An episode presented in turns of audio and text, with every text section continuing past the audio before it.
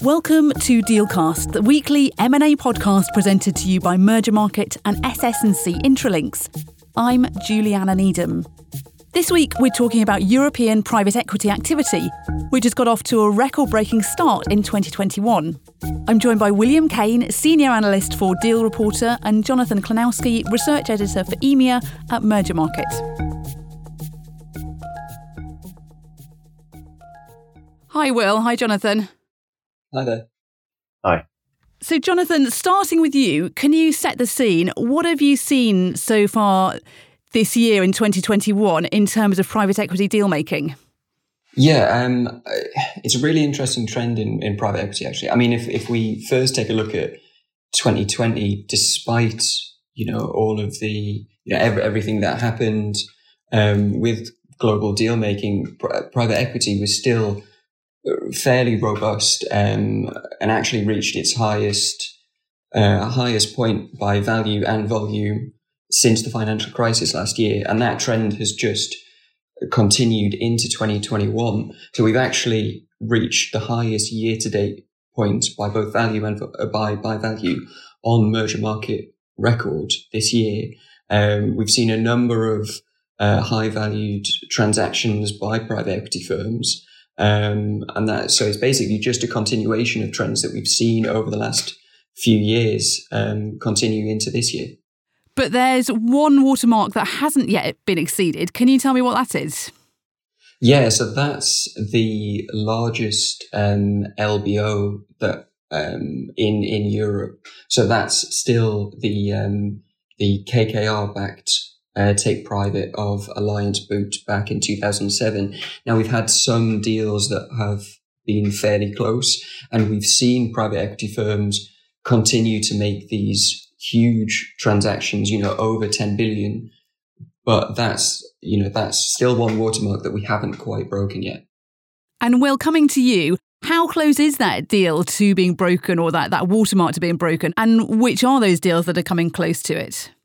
Well, I think that uh, clearly the Walgreens uh, Boots takeover by uh, by KKR uh, back in uh, 2007 w- was a, a, a, really exceptional transaction in the era that it was um, that it was completed. You know, right before the financial crisis, in a uh, LBO boom in, in private equity. Um, what we've been seeing are similarities um, to that period in time um, today. So last year, um, there was a, a huge uh, carve out of a ThyssenKrupp uh, subsidiary, Thyssen ThyssenKrupp Elevators, um, which was bought uh, by a private equity consortium for 17.2 billion. So just a few hundred million lower than the uh, Boots uh, take private. And we're also seeing evidence um, of, of, other really substantial transactions kind of in, in, the 12 months following that, um, that, that ThyssenKrupp deal as well. So we're getting really close. Um, and uh, it's really probably only a matter of time before, uh, you know, we kind of exceed those pre financial crisis levels. And so, what are the other big targets on private equity's radar? Are they focused mainly on those large cap deals or is it across the size spectrum? Well, what we've been seeing, and uh, Jonathan, I think, uh, kind of covered this a, a, little bit in his earlier point, um, is that there is a deal making surge in the kind of uh, large cap uh, bracket for, for, private equity funds at the moment. So, you know, historically, a lot of the deal making is is kind of small uh, kind of mid market uh, deal making. But we've seen a real surge in um, you know deals between the one billion and five billion threshold, which has driven the, the deal values uh, year to date up, and is evidenced by the kinds of stories that you'll all be seeing in the news um, at the moment about private equity bids for listed companies, and there are you know a huge number of those um, uh, being announced almost weekly um, at the moment. Um, in terms of uh, in terms of uh, your point around what are the big targets, there is one deal in the market which could possibly exceed the Boots um, the Boots take private, and that is KPN. KPN received bids from private equity, which it rejected um, a couple of months ago, and there's a bit of uncertainty as to whether those private equity companies are going to come back with improved bids. But if they do uh, bump their offer for KPN and succeed with a transaction, then that would be the largest uh, ever take private in Europe uh, by a private equity fund. And Jonathan, coming back to you, what's the average deal size? We've touched on some of those large cap deals, but what's the average deal size and how does that compare to previous years looking at private equity takeovers? Yes, I think I mean this is something that Wilders has kind of just just alluded to with that um, um, with the average deal size increasing. So this year it's it's skyrocketed up to around 500 million. Um, obviously, we've still got six months to go, but that's higher than than all previous full year averages. I mean, just to compare, last year was was around 325 million, um, and you know, in the middle of the just before the financial crisis, um, it was again around 300, 330 million. Um, so as I said, there's still there's still a few months to go. There's, um, but that's I mean that's you know one of the main reasons as to why uh, private equity um, activity has, has skyrocketed to the level that it's that it's at today. And kind of building on that, what's driving this trend in, in big deals being undertaken by private equity? We, we know that they've been sitting on record levels of dry powder for some time. Is it that the main driver? Yeah, I, th- I think it is. I mean, even even during the pandemic, we saw that fundraising was still uh, was still fairly healthy for, for, for private equity firms. As, um, as you said, we know they're sitting on record levels of dry powder, and that's that's money that they need to deploy. Um, and I think we've we've also kind of got this perfect storm where you've, um, as Will alluded to earlier, you're you're getting these corporate carve outs. You're getting you're getting corporates looking to looking to divest certain areas of their of their business that might be a that need a little bit of love and care. And and that's you know um, that's perfect for, for, for private equity firms. It's something that we've seen over the last um, over the last few years. In some of these uh, you know some of these companies like the like the ThyssenKrupp deal last year um, are, are really quite sizable. And will any thoughts on that? Yeah i think um, the, the, the initial driver, because I mean, uh, as well as seeing a lot of deal value uh, and, and, volume in in this uh, first half of, of 2021, and bear in mind that's against a very kind of weak first half of 2020 where there was very few deals. Um, but I mean, even, notwithstanding, it is record levels. I think, Jonathan, um, uh, this this year to date.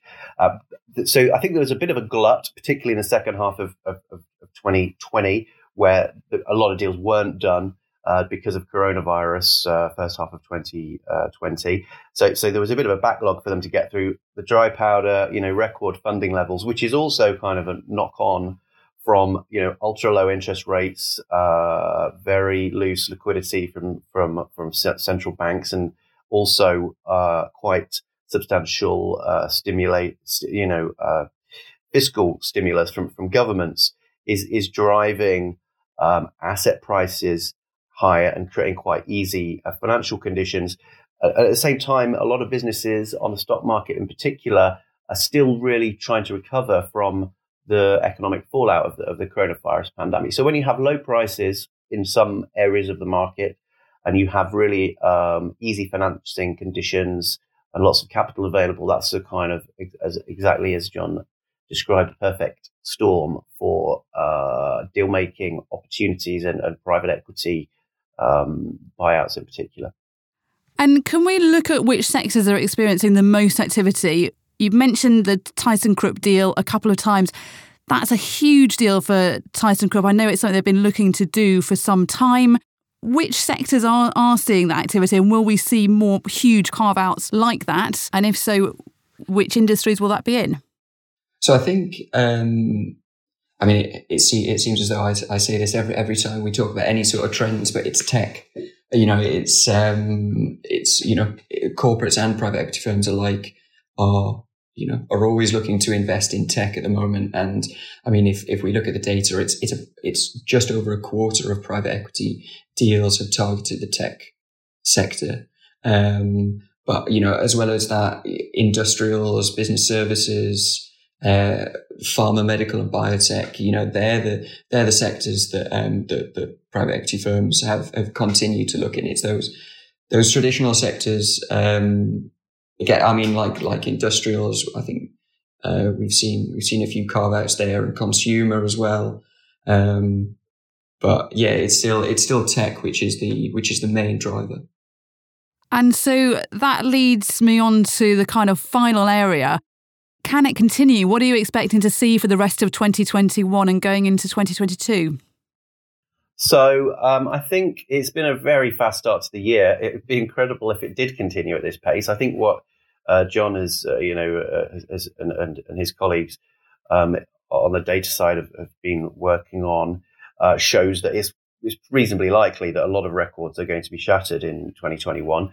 Um, whether you know 20 that the second half can kind of keep up this, the pace that we've seen so far, um, I think I think it would I, I think it'd be quite a big um, ask, but um, you know given the kind of market environment that we have at the moment, uh, you know, you wouldn't want to want to rule it out. And I guess there are lots of unknowns at the moment. We've got the job retention schemes, we've got the fiscal stimulus, those things coming into an end. And so the impact of, of that on the currently booming economies, we don't know. And that might have a, a negative impact on deal making towards the end of this year. Yeah, I mean potentially, but then I mean you've got to remember we, we alluded to it earlier about the um, the levels of fundraising with private equity, and you know that's that's money that needs to be deployed. Um, we've seen that deals in that sort of 500 million to a billion range is um, there's there's a lot of competition there, and that's why we've seen private equity firms look to spend a little bit more um, to be able to deploy that capital. So you know, private equity always seems to find a way um, through these through these times. And would you say that private equity funds are changing in terms of their approach and their strategy? Um, yeah, I, I, I think they kind of have to just by the you know by the very nature of the fundraising. Where uh, there's, I think, with these larger deals, we might see we might see companies held for a little bit longer. Um, it's certainly um, it's certainly something that they need to think about in terms of an exit strategy later on, because you know if they were to sell it, there's there's only a limited number of of potential buyers. So yeah, I think I think there are certainly a lot of questions for for, for private equity firms to to ask themselves going forward with this. You know, certainly with this level of fundraising and the and the changes in in in investment that we're that we're seeing. Great. Any final thoughts from you, Will?